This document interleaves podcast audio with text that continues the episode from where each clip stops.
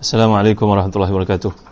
إن الحمد لله نحمده ونستعينه ونستهديه ونستغفره ونتوب إليه ونتوكل عليه ونعوذ بالله من شرور أنفسنا وسيئات أعمالنا.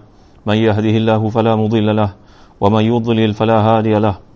اللهم صل وسلم وبارك على محمد وعلى آل محمد كما صليت وسلمت وباركت على إبراهيم وعلى آل إبراهيم في العالمين إنك حميد مجيد. أما بعد.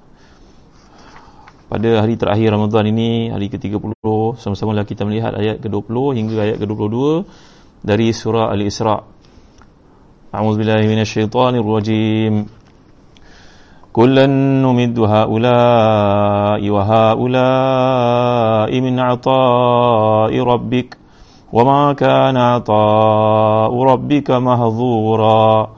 انظر كيف فضلنا بعضهم على بعض والآخرة أكبر درجات وأكبر تفضيلا لا تجعل مع الله إلها آخر فتقعد مذموما مخذولا صدق الله العظيم kepada masing-masing golongan baik golongan itu ataupun golongan ini kami berikan bantuan dari kepemurahan Tuhan kami Tuhanmu dan kepemurahan Tuhanmu itu tak dapat dihalangi perhatikanlah bagaimana kami lebihkan sebahagian dari mereka di atas sebahagian yang lain dan pasti kehidupan akhirat lebih tinggi tingkatnya dan lebih besar keutamaannya. Janganlah kamu adakan tuhan-tuhan yang lain selain Allah Subhanahu wa taala agar kamu tidak tercela dan tidak ditinggalkan oleh Allah Subhanahu wa taala. Ahlan wa sahlan kepada sahabat yang hadir pada waktu ini. Waalaikumsalam warahmatullahi uh, Muhammad Azhar, Jana Jain, uh, Suhaiza Rahman, Syafiq Murad, Azmal, Baharudin Budi, Kapten, Panglima, uh, sahabat saya Hasan Nurdin, Zamri Johari, semua yang hadir ya, tuan-tuan yang dimuliakan Allah sekalian. Alhamdulillah syukur kita pada Allah SWT kerana Allah himpunkan kita dan satu majlis ilmu pada pagi ini walaupun saya tidak melihat tuan-tuan. Tapi mudah-mudahan kita termasuk di kalangan yang disebutkan Nabi SAW dalam hadis sahih qaumun fi baitin min buyutillah yatluna kitab Allah wa yatadarasuna bainahum ila nazalat alaihim rahmah wa ghashiyatuhum sakinah wa hafathumul malaika wa zakarahumullahu fi man indah Iaitulah tidak berhimpun satu-satu golongan di rumah Allah untuk membincangkan ayat-ayatnya, memahaminya, membaca bersama. Melainkan Allah turunkan ke atas mereka ni rahmat, sakinah, doaul malaikah. Yang pertama Allah beri rahmat, yang kedua Allah beri sakinah iaitu ketenangan. Yang ketiga Allah um, memperkenankan doa para malaikat untuk mereka dan yang terakhir sekali Allah sebut nama-nama mereka di sisi hamba-hambanya yang mulia. Jadi tuan-tuan yang mulia kat mudah-mudahan kita tergolong dalam golongan hadis ini. Uh, sebelum ini kita telah bincangkan bagaimana frasa ataupun penekanan Allah kepada manusia ini supaya jangan leka, jangan lalai iaitulah di antara penggunaan perkataan man kana yuridul ajila ta'ajjalna lahu fiha ma nasha'u liman nurid sesiapa yang hendakkan kehidupan yang dunia yang bersifat cepat yang bersifat tergesa-gesa itu yang bersifat fana itu yang bersifat bersifat akan hilang itu maka kami akan berikan kepadanya apa yang dihendak itu tapi mengikut kadar yang kami tetapkan. Jadi tuan-tuan dimuliakan Allah sekalian langkah malangnya manusia ni bila dia menghambat segala keperluan ke, kehendak dunianya itu tanpa mengira hal haram dia tetap dapat apa yang Allah peruntukkan untuknya juga tapi dia berdosa. Sedangkan si mukmin mereka ini mempunyai satu prinsip yang jelas. Bila Allah sebutkan fi'il madhi dalam ayat ke-19 wa man arada al-akhirata wa sa'alaha sa'yaha dan orang yang hendakkan akhirat itu mereka telah firm letakkan satu uh, gagasan yang jelas dalam hidup tentang pencapaian akhirat yang perlu mereka kejar. Jadi pola berfikir ahli akhirat ini berbeza daripada pola berfikir ahli dunia tuan-tuan dimuliakan Allah sekalian. Uh, jadi kalau kita nak mencari tentang destinasi ke akhirat JPS ke akhirat ni kita kena membaca banyak tentang kisah para salafus salih yang disebut dengan kebaikan kisah-kisah mereka radhiyallahu anhum wa radu'an kerana dunia pada hari ini dunia fitnah tuan-tuan kebendaan. Yang menjadi ukuran adalah kebendaan kenderaannya keretanya rumahnya. Maka manusia pada hari ini kadang-kadang tersesat dalam kebaikan yang nak buat jadi eh, kita mohon kepada Allah SWT perlindungan, keselamatan daripada musibah eh, yang berbentuk agama ni tuan-tuan. Itu sebab antara doa Nabi kita SAW yang penting untuk kita amalkan. Allahumma qsim lana min khasyatika ma tahulu bihi bainana wa baina ma'siyatik wa min ta'atika ma tuballighuna bihi jannatak wa min al-yaqini ma tuhawinu bihi alayna masaibat dunya. ومتعنا اللهم بأسمائنا وأبصارنا وقوتنا أبدا ما أبقيتنا واجعله الوارث منا وانصرنا على من عادانا ولا تجعل مصيبتنا في ديننا ولا تجعل الدنيا أكبر همنا ولا مبلغ علمنا ولا إلى الجحيم مصيرنا ولا تسلط علينا بذنوبنا من لا يخافك فينا ولا يرحمنا panjang eh Allahu Akbar Yelah nak benda baik kena buat lebih lah Kena doa lebih lah Panjang Ah, saya ulang sekali eh. Bagi tuan-tuan yang sempat catat mungkin nanti saudara sahabat saya Syafiq Murad yang saya kenal dalam uh, pertemuan kuliah tafsir yang sangat mulia ni mudah-mudahan dapat usahakan untuk dicatat doa ni uh, Allahumma qsim lana min khasyatika ma tahulu bihi bainana wa baina ma'siyatik wa min ta'atika ma tuballighuna bihi jannatak wa min al-yaqini ma tuhawinu bihi alaina masa'ibad dunya dunya. ومتعنا اللهم بأسمائنا وأبصارنا وقوتنا أبدا ما أبقيتنا واجعل الوارث منا وانصرنا على من عادانا ولا تجعل مصيبتنا في ديننا ولا تجعل مصيبتنا في ديننا يا الله jangan jadikan musibah menimpa kami dalam agama kami ولا تجعل الدنيا أكبر همنا ya Allah janganlah jadikan dunia ini target utama kami sehingga kami lupa pada akhirat wala mablagh ilmina wala ila jahim masirna lalu neraka lah tempat kami wala tusallit alaina bi dhunubina ma la yakhafuka fina wala yarhamuna ya Allah janganlah kau timpakan ke atas kami ujian ditekan ditindas dianiaya dizalimi oleh orang yang tidak takut kepadamu dan benci kepada kami ha, doa ni kena amalkan tuan-tuan eh ha, mudah-mudahan Syekh Murad atau sahabat-sahabat yang ada kat sini boleh tolong uh, postkan doa ni Nanti kalau tak dapat dicari saya akan postkan insya-Allah. Uh, tuan-tuan ni mulia Allah sekian. Jadi dalam hidup ini kacamata akhirat kita kena jelas. Umpamanya kalau kita bawa kereta uh, kena dia punya windscreennya cermin depannya kena terang. Tak boleh ada selaput, tak boleh ada debu. Kalau lah wiper kita tak berfungsi, kita mungkin akan mengakhiri kenderaan yang kita bawa tu dalam lembah agaknya. Lembah maut agaknya kerana tak dapat melihat dengan jelas maka ahli dunia melihat dengan kacamata dunia segala benda dia cuba buat untuk capai dan gapai seperti orang yang karam di lautan. Sedangkan ahli akhirat ini menjadikan amal salihnya seperti kesampan kapal yang menyelamat bahtera yang menyelamatkannya. Imam Nawawi letak di awal kitab Riyadhus Salihin satu syair yang indah. Inna lillahi ibadan futana tarakud dunya wa khaful fitana nazaru fiha falamma alimu annaha laysa lihayyin watana ja'aluha lujatan wattakhazu salihal a'mali fiha sufuna Allah cantiknya ayat rangkap puisi ini tuan-tuan bersempena dengan hujung Ramadan. Itulah Imam Nawawi mengatakan dalam syair itu inna lillahi ibadan futana. Semuanya Allah miliki hamba-hamba yang bijak. Tarakud dunia wa khaful fitana. Mereka tinggalkan dunia dengan fitnahnya kerana takutkan ujian dalam agama. Nazaru fiha falamma alimu. Mereka melihat dunia ini dan melihat padanya berbagai-bagai bentuk ujian. Ja'aluha eh, nazaru fiha falamma alimu alimu annaha laisa lihayyin watana. Bila mereka melihat dunia mereka tahu ini bukanlah tempat untuk orang-orang yang salih duduk padanya. Ja'aluha lujatan dia menjadikan dunia ini seperti lautan. Ja'aluha lujatan wa takhazu salihal amali fiha sufuna.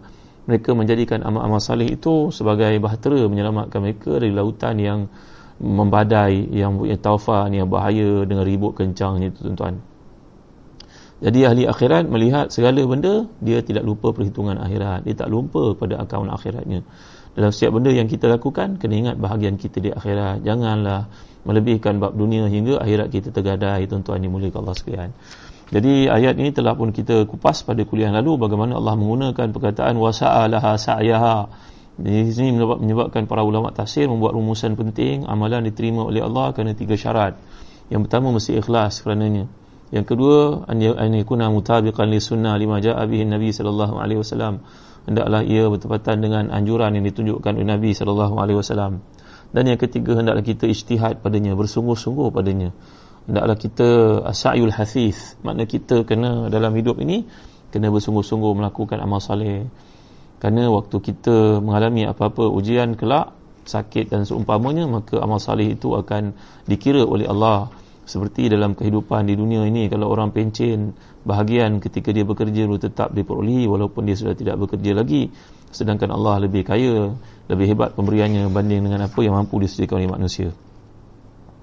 Jadi tuan-tuan dimuliakan Allah sekalian dalam uh, ayat yang ke-20 yang kita lihat di sini setiap orang itu akan dapat bahagiannya daripada pembahagian Tuhanmu. Dan Allah SWT tidak pernah berkira-kira dalam pemberian keduniaannya uh, ya itu sebab dalam hidup ni ada sunnatullah ada syariatullah.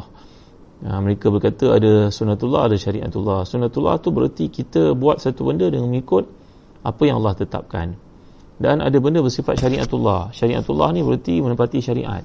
Sunnatullah bererti kanun rules dalam kehidupan yang Allah jadikan. Term and condition. Kalau kita nak jadi seorang petani kita kena ada ilmu tentang waktu bercucuk tanam, bagaimana menanam, batas macam mana nak buat, baja apa nak guna, kalau terlebih mungkin tanaman itu mati.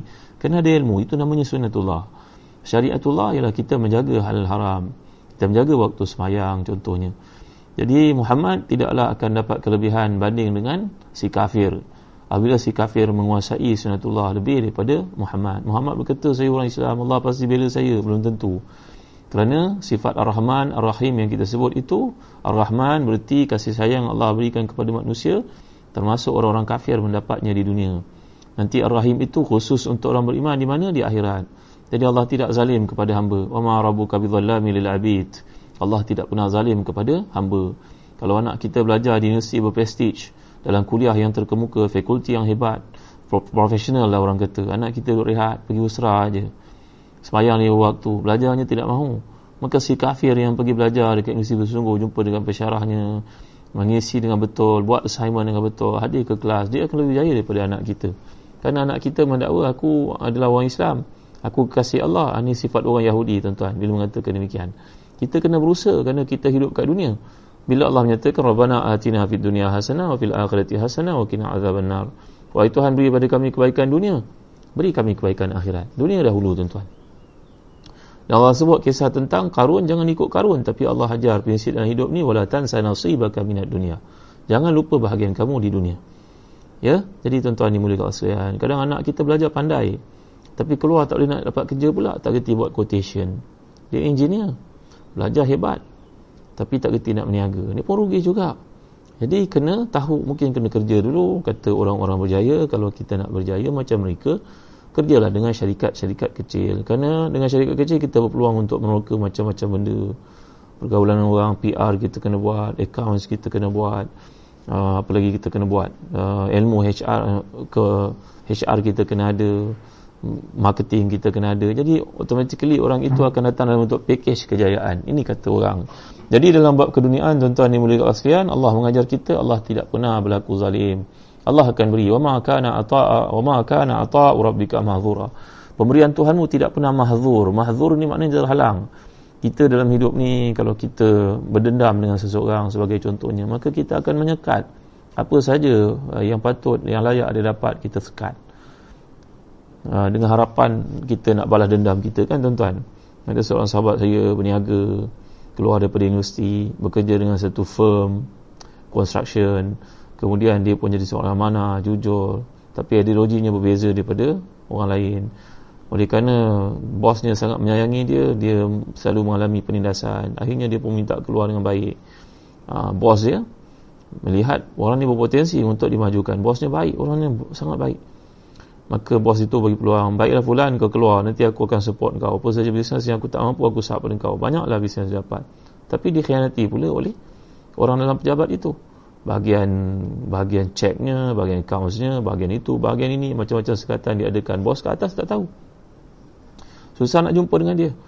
Ha, kalau nak bayar cek ni, cek dia ada lah. Tapi saya nak kat raya ni, ni banyak baju belum beli lagi. Ha, ni istilah yang digunakan oleh mereka yang tidak beriman kepada akhirat tuan-tuan. Yang lupa pertemuannya dengan Allah di akhirat. Dia seolah tiada akhirat untuknya. Dia tak pernah terfikir bahawa malaikat mencatat segala kata-katanya dan tindakannya itu. Apa hukumnya tuan-tuan kita bayar pada puak seperti ini? Fatwa para ulama contohnya Dr. Yusuf Qardawi. Ini adalah kita berada dalam rantai sepit. Kalau kita tak bagi, nanti kita tidak dapat hak kita sedangkan kita sudah menunaikan tanggungjawab. Maka hendaklah engkau beri kepada dia mengikut apa diminta yang berdosalah dia. Kamu tidak berdosa. Kamu kerana kamu berada pada kedudukan tersepit, teraniaya, terzalim. Jadi ini manusia tuan-tuan dimuliakan Allah sekalian. Dan banyak contoh lain yang tuan-tuan pun aware. Allah menjelaskan bahawa pemberian Allah tidak pernah terbatas. Allah tidak pernah halang seseorang itu dia dapat bahagiannya. Kerana uh, usaha yang telah dilakukan, yang jitu, yang solid itu dia tetap akan dapat bahagiannya. Jadi tuan-tuan dimuliakan Allah sekalian. Kemudian Allah jelaskan, Unzur kaifa faddalna ba'dahum ala ba'd wal akhiratu akbaru darajatihi wa akbaru tafdila. Allahu akbar, masya-Allah, tabaraka wa ta'ala. Perhatikanlah bagaimana kami lebihkan sebahagian dari mereka atas sebahagian yang lain. Dan pasti kehidupan akhirat itu lebih tinggi tingkatnya dan lebih besar keutamaannya. Jadi dalam uh, hadis mengatakan bahawa inna ahlal jannati la yarawna ahla iliyin kama tarawna al-kawkab ad-durri al-ghabir fi ufuqis sama. Kamu akan melihat orang yang tingginya tingkatan lebih daripada kamu di akhirat. Macamlah kamu melihat bintang-bintang yang suram cahayanya pada waktu malam menandakan begitu jauh sekali cahayanya nak sampai ke bumi mungkin kadang-kadang jutaan tahun baru sampai ke bumi. Begitu jaraknya di antara kamu dengan bintang-bintang tersebut maka demikianlah jarak kamu dengan orang yang lebih salih dengan kamu di akhirat. Yang kedudukannya lebih tinggi pada kamu di akhirat. Jadi tuan-tuan dalam hidup ini gunakan perkataan di sini unzur kaifa faddalna ba'dahum ala ba'd. Faddala ni wazannya fa'ala. Kalau kita dalam hidup ini tuan-tuan dimuliakan Allah sekalian kadang-kadang Allah beri kepada kita pangkat yang bagus kelulusan yang tinggi. Tetapi di pejabat kita ada seorang kerani. Uh, kemudian kita pun bertukar pergi ke jawatan lebih tinggi. Contohnya lah kita duduk sebagai PTD di sebuah pejabat. Kemudian kita pun dipromoted promotion pergi ke jawatan lebih tinggi. Pergi jawatan lebih tinggi. Akhirnya 10 tahun 15 tahun kita tak berjumpa dengan uh, pegawai kita yang berada di bawah kita satu masa dahulu. Tiba-tiba lepas 5 tahun kita jumpa dengan dia. Dia jumpa di airport. Nak pergi mana tuan? Sahabat. Dia tanya pada kita lah nak pergi mana? Ah, ada ada meeting kat tempat sekian-sekian. Engkau nak ke mana Ahmad? Muhammad yang kita panggil pun jawab hantar nak tuan. Bos ke mana? Hantar nak pergi UK ha? UK subhanallah Masya Allah tengok Allah berikan kelebihan kepada orang di bawah kita dalam pemberian-pemberian yang kita tak pernah sangka-sangka tuan-tuan orang ni dapat bahagiannya orang ni dapat bahagiannya orang itu dapat bahagiannya. Yang penting dalam hati kita jangan ada sedikit pun rasa dengki kepada orang Islam. Sebab itu doa yang Allah ajar berkaitan dengan para salafus salih Rabbana ighfir lana wa li ikhwanina alladhina sabaquna bil iman wa la taj'al fi qulubina ghillal ladzina amanu rabbana innaka raufur rahim. Wahai Tuhan kami ampunkan dosa kami dosa orang yang telah mendahului kami dalam keimanan kepadamu. Dan uh, jangan adakan sekelumit pun rasa dengki kami terhadap mereka. Terima kasih Najmuddin ahbakallahu ladhi ahbabtani lahu. Terima kasih kerana cinta kepada ilmu kepada saya. Semoga Allah cinta kepada saya macam saya cinta kepada saya.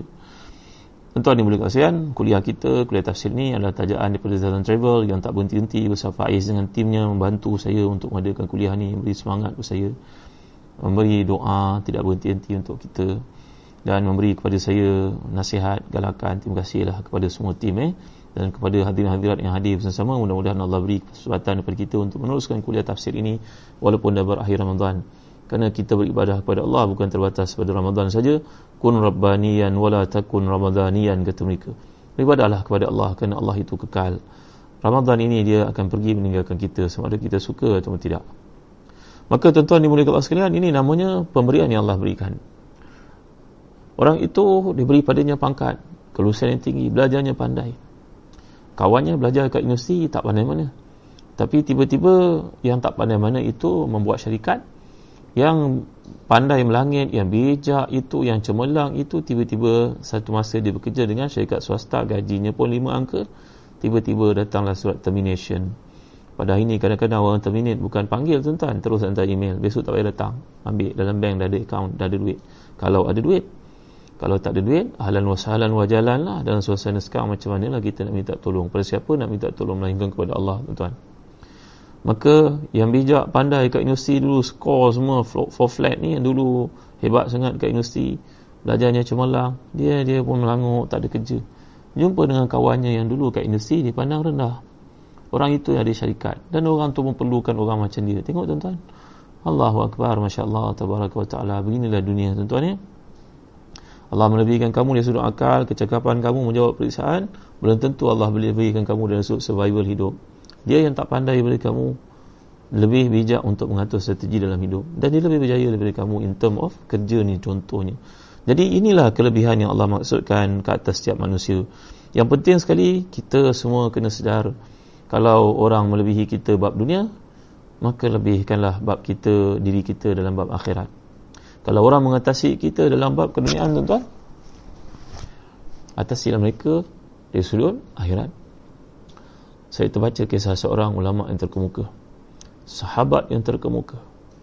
Beliau ni lahu suhbah maknanya dia pernah jumpa dengan Rasulullah. Datangnya jauh dari Bahrain.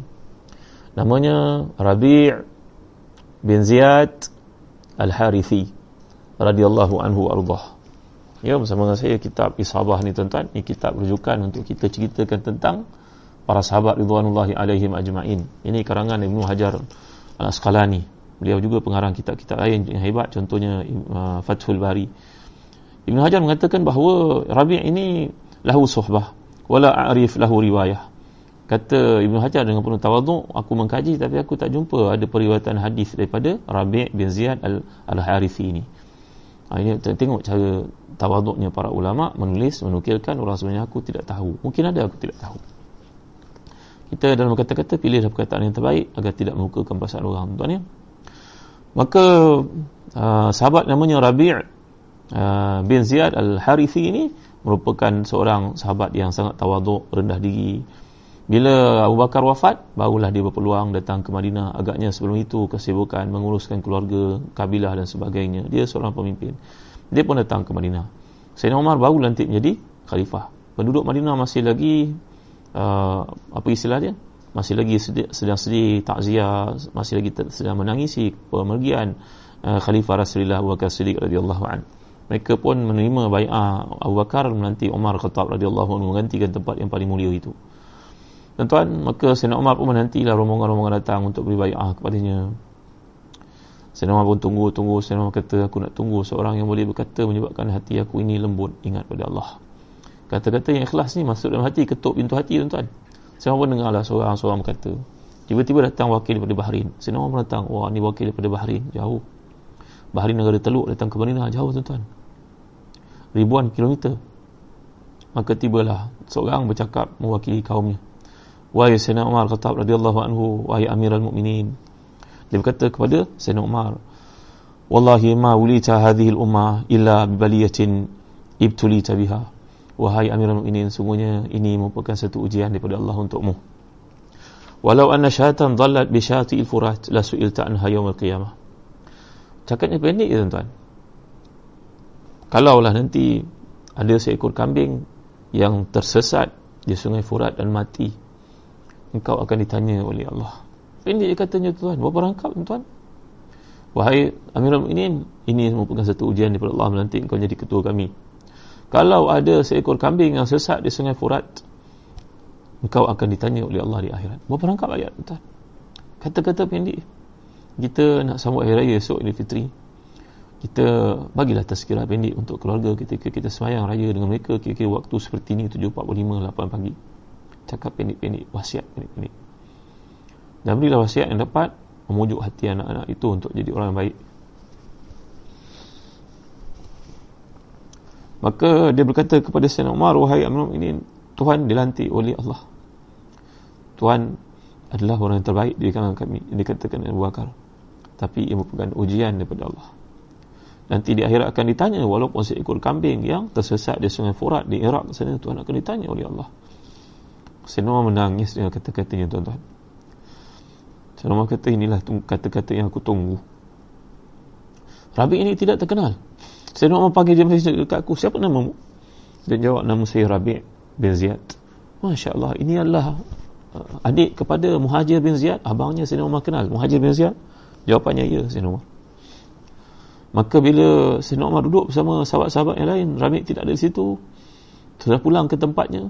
Maka Sayyidina Umar berkata kepada para sahabat, kau kenal tak seseorang di kalangan umat Islam ini, bila dia menjadi ketua, tidak seperti ketua.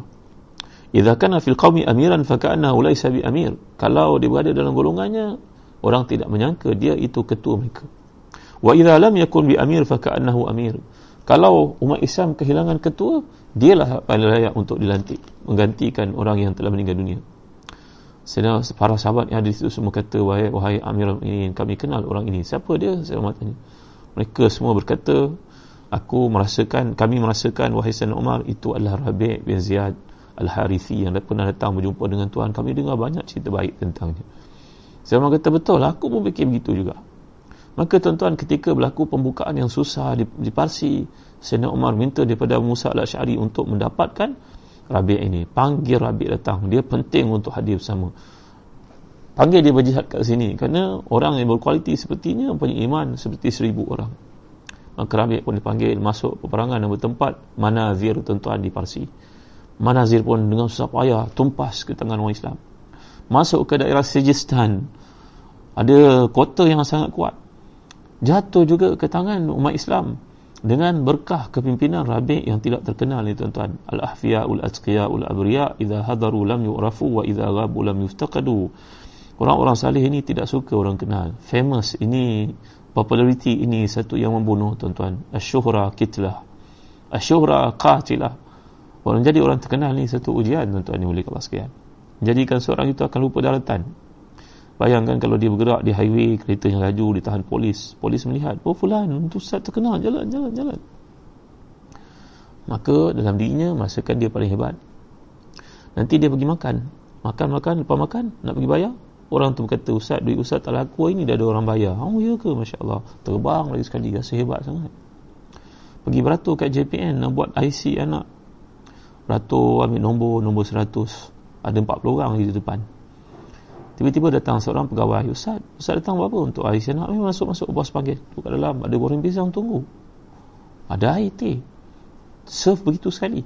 Ustaz tunggu ya. Buat IC. Siap. Balik. Potong queue 40 orang di hadapan maka para ustaz yang mulia yang dirahmati Allah jangan tertipu hingga masukkan aku lah orang paling baik di dunia ini aku dihargai oleh manusia kita dihargai oleh manusia tapi belum tentu dihargai oleh Allah tuan-tuan ada orang yang orang pandang tak ada nilai tapi nilainya di sisi Allah lebih tinggi daripada kita yang terkenal ini. Sebab itu Nabi SAW ketika bertemu dengan para sahabat Nabi pun bertanya kau kenal tak fulan-fulan nampak tak orang itu? Dia berjalan dikelilingi oleh pembantu-pembantunya. Kenderaannya zaman itu kudanya pakaiannya megah wangian di badannya. Maka dia pun berlalu pergi. Nabi bertanya pada para sahabat apa pandangan kamu tentang bulan itu? Wah Rasulullah hebat orangnya. Di jalan orang semua ikut. Kalau dia bercakap semua dengar kalau dia minta semua orang bagi kalau dia nak meminang anak-anak perempuan sesiapa pun pasti diterima dengan dengan gelagatnya dengan tabiatnya kualiti yang kami nampak padanya begitu maksud para sahabat saya nak mudahkan tuan-tuan faham ya hadis taklah jelaskan begitu Kejap lagi lalulah seorang yang pakaian amat sederhana. Buruk. Sangat sederhana. Jalan pun orang tak pandang. Maka dia pun masuk. Dia pun lalu kawasan itu Nabi bertanya, bagaimana pandangan kamu tentang fulan bin fulan? Mereka berkata, orang seperti ini orang tak pandang, wahai Rasulullah. Kalau dia cakap pun orang tak dengar, kalau dia minta pun orang tak beri, kalau dia nak pinang anak seseorang pun tentulah ditolak. Maka Rasulullah menjawab, tahu tak kamu, demi Allah, ini yang kamu pandang rendah ini. Dengan yang kamu pandang mulia itu, yang pandang mulia itu satu dunia kalau bilangan orang sebanyaknya tak sama dengan seorang yang kamu pernah hina tuan-tuan jangan pernah hina pada seorang tuan-tuan saya pernah dengar satu kuliah ketika disampaikan di Masjid Quba di Madinah oleh tuan guru yang ada di situ Syekh Salim Aghamisi dalam kuliahnya berkata bahawa aku bertemu dengan seorang pemuda dengan seorang lelaki yang berkata dia telah pergi menunaikan ibadah haji sejak zaman mudanya dan sekarang usianya sudah 60 tahun Iaitulah dia sudah pergi menunaikan ibadah haji lebih 30 kali. Kamu pernah tak buat haji 30 kali? 40 kali? Macam Atta' bin Abi Rabah mengerjakan haji 60 kali? Kamu pernah tak buat haji? Maknanya haji ni tiap tahun berlaku sekali saja tuan-tuan. Kalau umrah kita boleh buat banyak kali. Maka semua orang terdiam.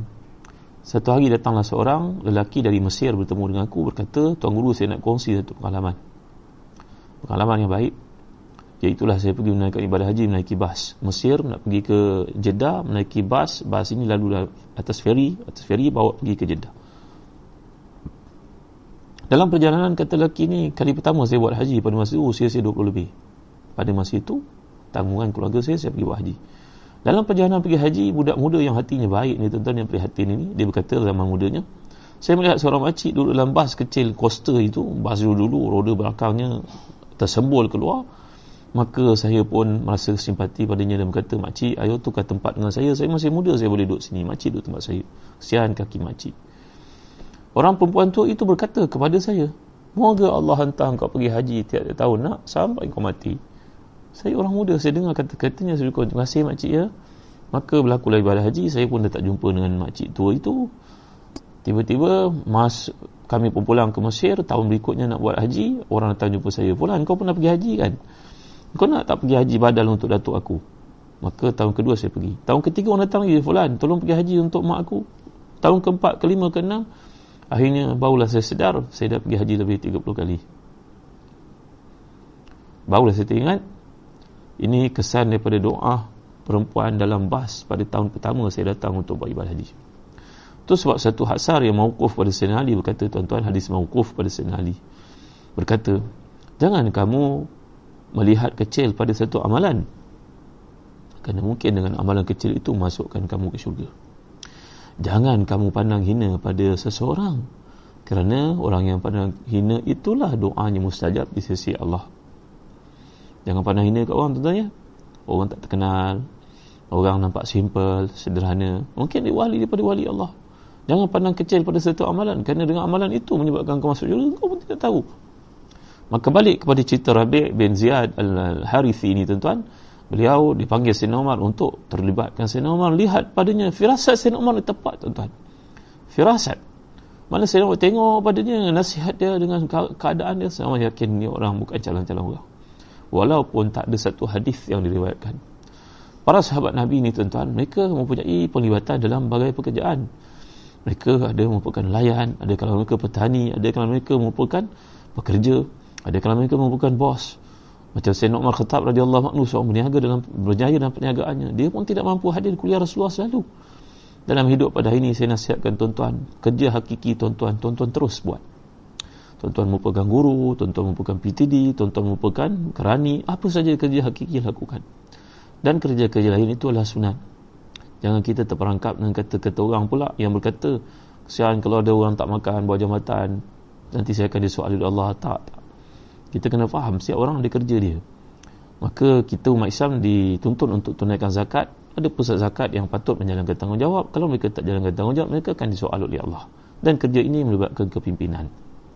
Maka tuan-tuan jangan silap faham. Kalau kita nak buat kerja macam tu kita boleh ambil cuti buat setakat yang mampu. Saya nak betulkan kefahaman ni. Kerana ada orang berkata kalangan ustaz-ustaz tak buat kerja ustaz berceramah saja. Maka siapa nak bagi makan kat orang ni bawa jambatan orang kat situ kat sini ini salah tuan-tuan ini tidak pernah diajar dalam Islam. Semua orang ada kerja dia. Kerja itu kalau dibuat oleh seorang hukumnya sunat. Satu perkara yang besar ni dari sisi Allah.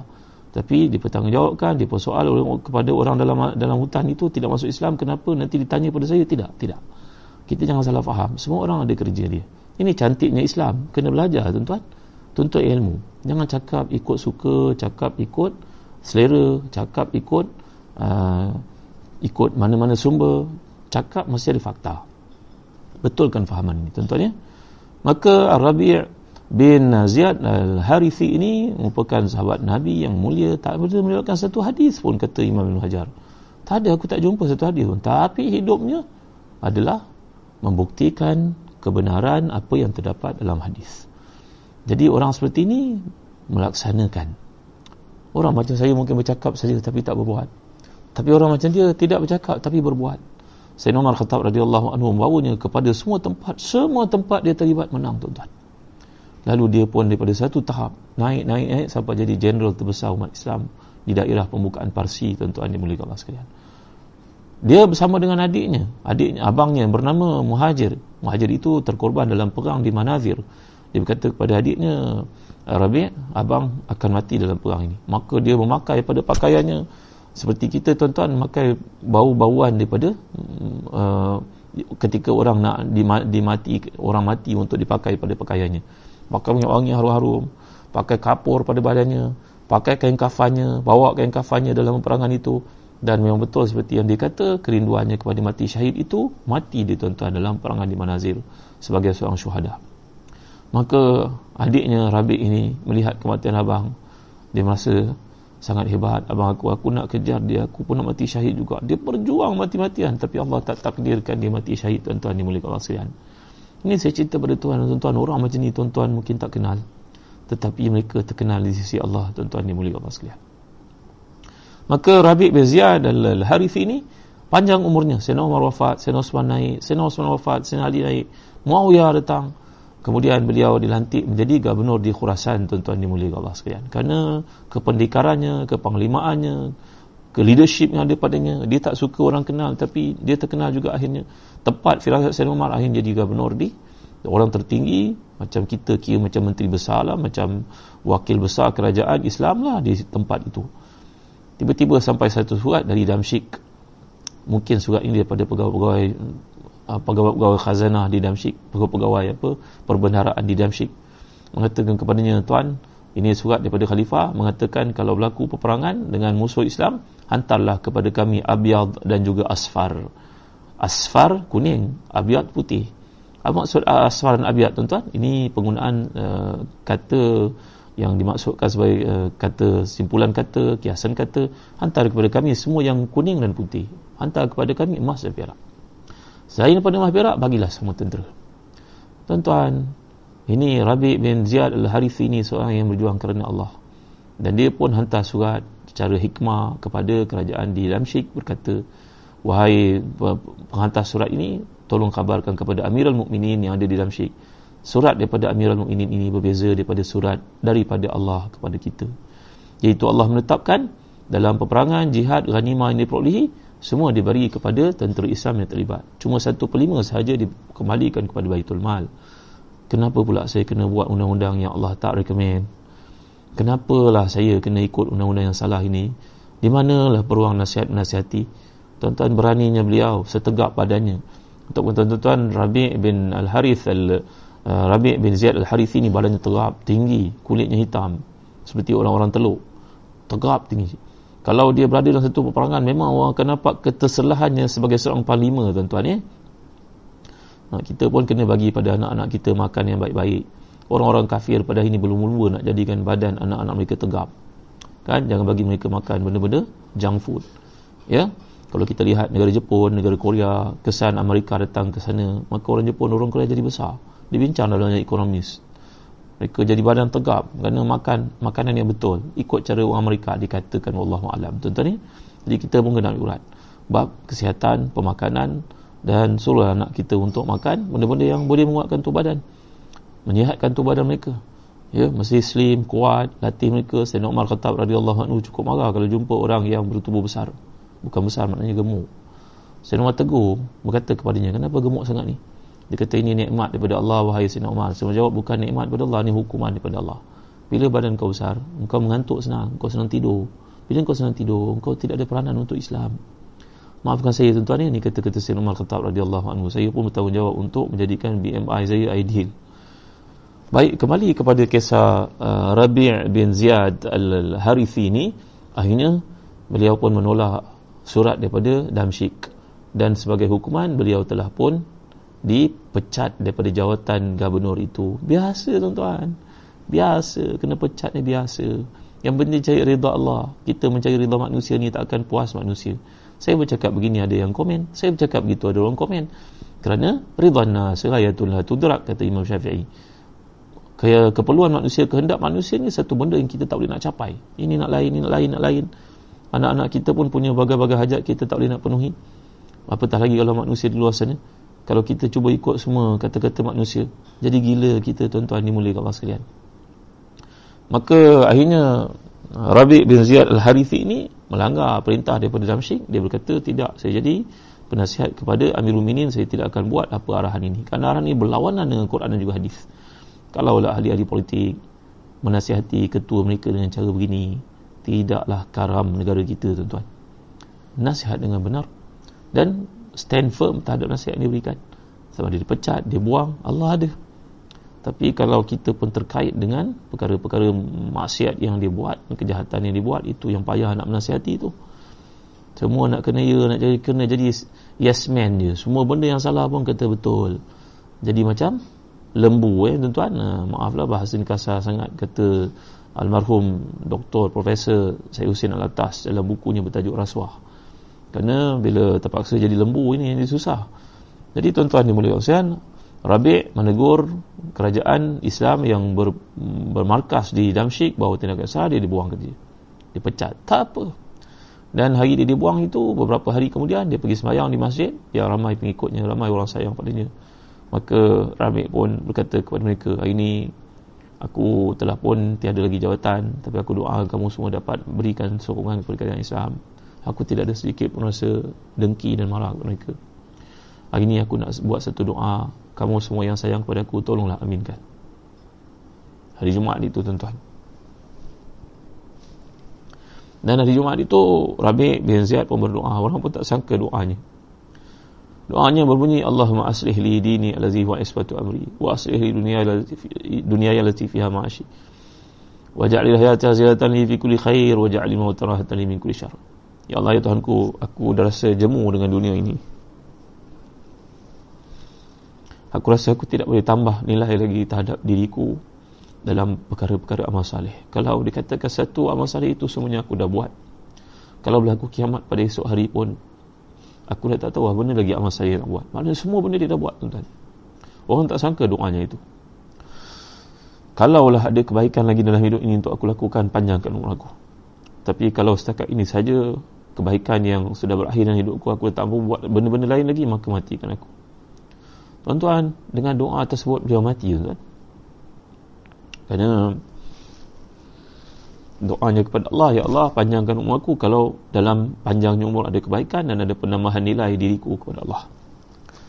Tapi kalau sudah tidak ada benda-benda baik yang boleh aku buat dan aku bimbang fitnah berlaku pada agamaku maka matikan aku wahai Tuhan semua orang memahami kan orang tak sangka tuan doa itu.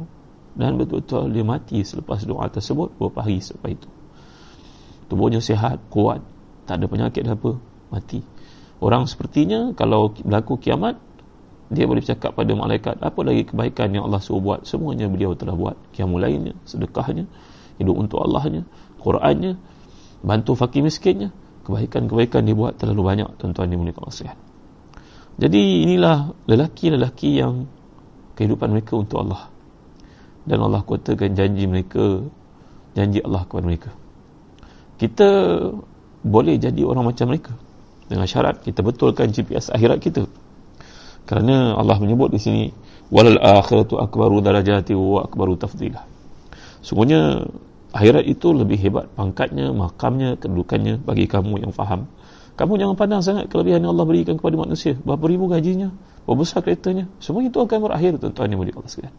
Tapi kehidupan akhirat tidak akan berakhir. La yamutu fiha wa la yahya. Mereka akan dipertontonkan datangnya kuda yang besar yang tegap berjalan di antara batasan syurga dan neraka. Maka Allah berfirman inilah dia kehidupan. Dia tidak akan mati lalulah seekor kambing yang gemuk disembelih oleh malaikat dan Allah berfirman inilah dia kematian. Kematian sudah berakhir. Sudah tidak ada lagi kematian dalam syurga dan neraka. Semua manusia akan hidup. Khalidina fiha. Sama ada kekal dalam syurga ataupun kekal dalam neraka. Na'udzubillah. Tuan-tuan dimuliakan Allah sekalian. Mudah-mudahan Allah memberkati kita dengan sedikit uh, pengisian pada pagi ini. Mudah-mudahan Allah menggunakan kepada kita kesungguhan untuk melakukan ibadah. Walaupun sudah berakhir Ramadan. Dan para salafus salih bila berakhirnya Ramadan, mereka berdoa kepada Allah agar diterima ibadah mereka sepanjang Ramadan. Selama enam bulan. Dan enam bulan kemudian mereka berdoa lagi supaya dipertemukan dengan Ramadan yang baru. Ingat, walaupun Ramadan berakhir, teruskan sembahyang berjemaah kita teruskan baca Quran kita letaklah target untuk khatam Quran selalu dan jangan lupa puasa 6 dalam bulan syawal nanti tak kisahlah bila-bila masa mampu dibuat kerana dalam hadis mengatakan man sama ramadhana thumma atba'a sittan min syawal fadhalika samud dahri. Siapa yang puasa Ramadan kemudian diikuti 6 hari dalam syawal maka baginya seolah-olah puasa sepanjang tahun. Nanti tiap-tiap bulan selain daripada bulan syawal pun kita puasa lagi 3 hari. Nanti nilai di sisi Allah tiga hari itu macam 30 hari. Berarti dalam setahun umur kita nilai puasa di sisi Allah seperti dua tahun. Dua tahun 365 kali dua tuan-tuan bukannya dua tahun dua kali Ramadan setahun tidak. Tapi dengan sebab puasa enam yang kita lakukan maka hendaklah kita bersungguh-sungguh melakukan ketaatan kepada Allah dan orang yang rajin puasa ini dia akan dibekalkan diberikan satu laluan khas di akhirat namanya babur rayyan mereka ini dapat masuk syurga melalui pintu rayyan namanya. Pintu itu akan ditutup bila semua ahli puasa telah pun memasuki melalui ini sekian daripada saya tuan-tuan. Terima kasih atas sokongan tuan-tuan. Mohon tolong share tolong follow tolong like Facebook Zahazan Travel uh, Umrah Zahazan uh, dan juga apa-apa yang berkaitan Merazazan, Zazan Travel dan uh, Instagram Zazan Travel. Panjang-panjang kepada semua umat Islam yang di luar sana. Dan sekiranya tuan-tuan nak musafir selepas Ramadan selepas Syawal nanti kami bersedia untuk bersama tuan-tuan. Sama ada di daerah-daerah dalam negara kita ataupun di luar. Mudah-mudahan Allah angkat daripada kita wabak yang berlaku ni. Dan semua orang dapat menunaikan umrah semua orang dapat pergi ke Baitul Maqdis untuk melengkapkan tiga tanah suci perjalanan ibadah kita bersama kami. Begitu juga ke Balkan melihat kesan-kesan negara Islam ketika bawah pimpinan kerajaan Islam Osmania untuk memberi kepada kita inspirasi kejayaan kepimpinan. Dan begitu juga ke Uzbekistan melihat kesan-kesan ulama hadis seperti Imam Bukhari uh, ke Jepun untuk melihat perkembangan Islam di sana. Ya saya ada kerjasama dengan duta besar uh, Islam dan Malaysia uh, sahabat saya guru saya Datuk Zulkifli Malik kami ada program untuk mengislamkan orang-orang Jepun sekarang. Kalau tuan-tuan minat tuan-tuan boleh follow uh, Facebook Datuk Zulkifli Malik.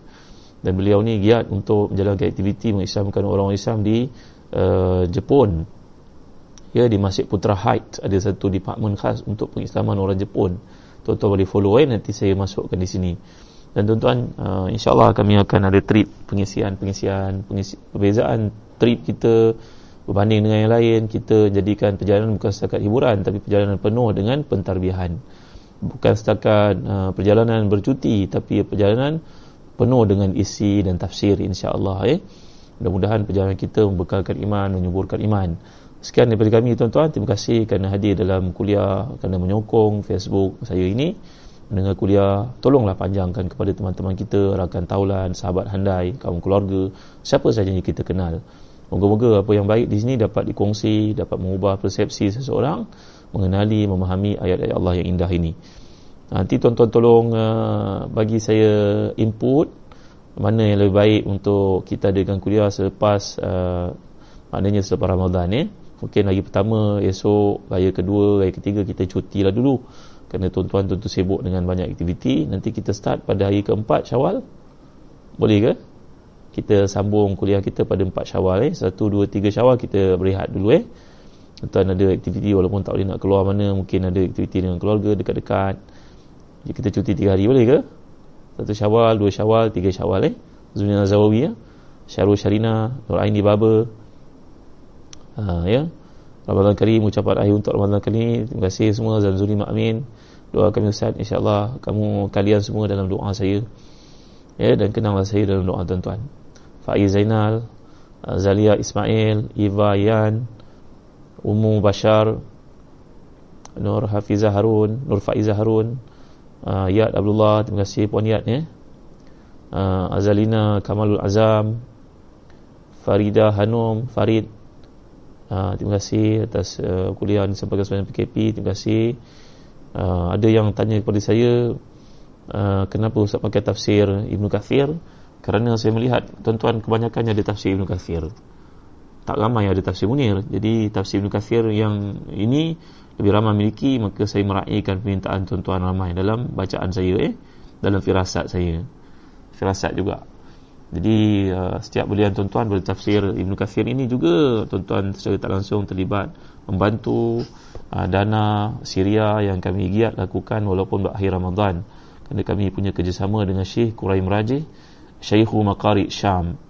Tuan Guru kepada sekalian guru-guru kiraat dan juga qura negara Syam bumi Syam iaitulah Syekh Quraim Rajih. Yang tuan-tuan belajar dalam YouTube bacaan Al-Fatihah yang beliau ijazah kepada tuan-tuan. Nanti saya masukkan sekali di sini eh guru kami ini Janajin terima kasih. Kenang saya juga dalam doa. Nur Azia Ayub boleh Ustaz? insyaAllah hari keempat syawal kita mula. Waktu nanti tuan-tuan cadangkan kepada saya eh. Saya tak boleh nak meraihkan semua tapi insyaAllah mudah-mudahan dapat memenuhi mintaan tuan-tuan. Dan tuan-tuan tengah masak pun tak apa boleh buka. Nanti boleh repeat dengar balik semula. Boleh download ke boleh sampaikan saja kepada siapa. Ini adalah amanah untuk Allah ia bukan milik saya. Apa yang saya sampaikan semua daripada kitab-kitab tuan-tuan. Ia hak untuk sekalian orang Islam. Sampaikan. Ya? Sampaikan kepada mereka semua. Jadi uh, Muhammad Nurzeta syukur terima kasih. Maz Maz Maz Mazlifa Mazlifa eh?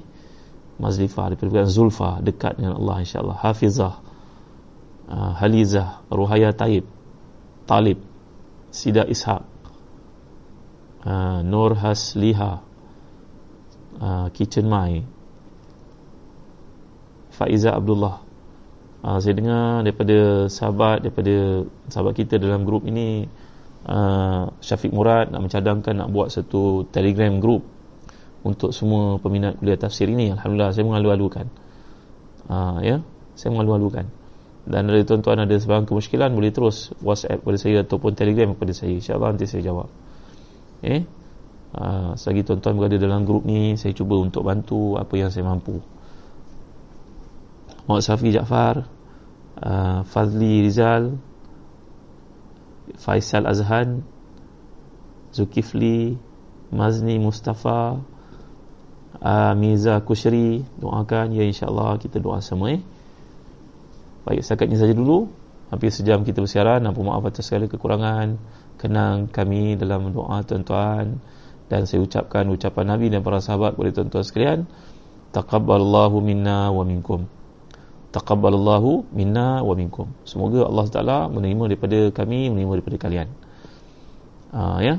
Ada permintaan kepada saya untuk adakan kuliah terakhir Ramadan untuk muhasabah Idul Fitri dan persiapan menghadapi Idul Fitri adab-adab insya-Allah lepas nanti saya sampaikan. Kuliah untuk menghadapi Syawal ha, persiapan menghadapi Syawal dari sudut sunnah dan juga uh, Nabi SAW amalan para sahabat insya-Allah ada kuliah pendek lepas nanti pukul 5 petang untuk saya kongsi-kongsi uh, tip petua menghadapi Syawal Sekian dari saya. Terima kasih tuan-tuan.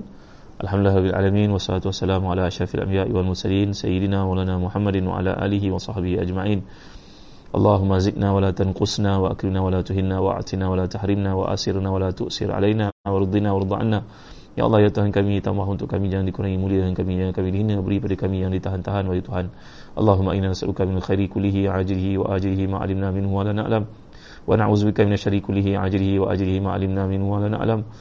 ونسألك من خير ما سألك عبدك ونبيك محمد صلى الله عليه وسلم ونعوذ بك من شر ما استعاذ بك منه عبدك ونبيك محمد صلى الله عليه وسلم اللهم إنا نسألك الجنة وما قرب إليها من قول أو عمل ونعوذ بك من نار ما قرب إليها من قول أو عمل اللهم ما قضيت لنا من أمر فجعل عاقبته خيرا اللهم إنك عفو كريم تحب العفو فاعف عنا اللهم إنا نسألك رضاك والجنة ونعوذ بك من سخطك والنار ربنا أتنا في الدنيا حسنة وفي الآخرة حسنة وقنا عذاب النار وصلى الله على سيدنا محمد وعلى آله وصحبه وبارك وسلم الحمد لله رب العالمين Taqullah minna minkum Terima kasih tuan-tuan Terima kasih Kena follow, like dan juga uh, share video ni dan juga apa-apa yang berkaitan dengan Zahazan Travel di Facebook ataupun di uh, YouTube ataupun di Instagram. Setakat ini saja dulu. Assalamualaikum warahmatullahi wabarakatuh.